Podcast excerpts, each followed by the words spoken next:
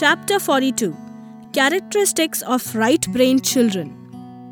Let us look at the behavioral pattern of right brain children. What do you think the study table of these children will look like? You guessed it right. It is a total mess. If you ask your child to get the science book, it may take hours for him or her to find it.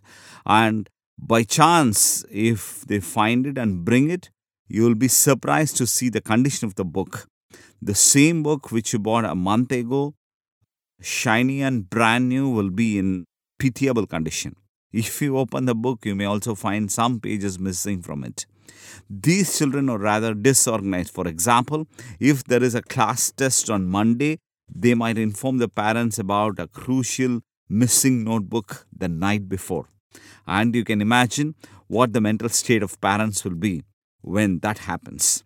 In the morning, just at the time when they need to leave the school, they will be searching for books or pencils, and the parents will have really a hard time getting the child out of the house already. The child will be dressed neatly when leaving for the school, but when the child is coming back home, how it is? It's total mess, right? The shirt is out and uh, shoes are totally dirty, and that's exactly how it is.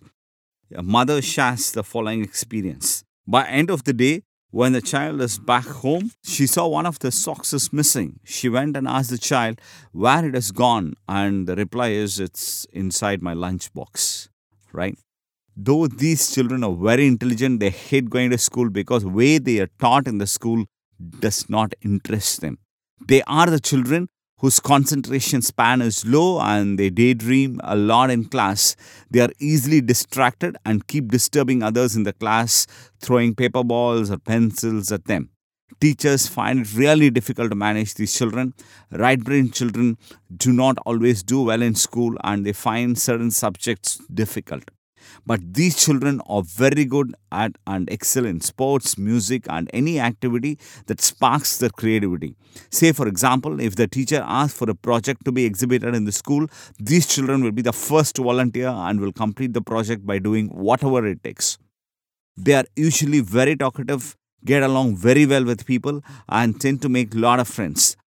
For example, while you're traveling, you may just read a book or paper, whereas your child will go and talk to other passengers. Almost everyone will say a special goodbye to your child as they leave. They are in tune with the feelings of others. For the children who are right brain dominant, the method of school education seems boring and tough. They find them difficult to follow and practice. Can they really concentrate?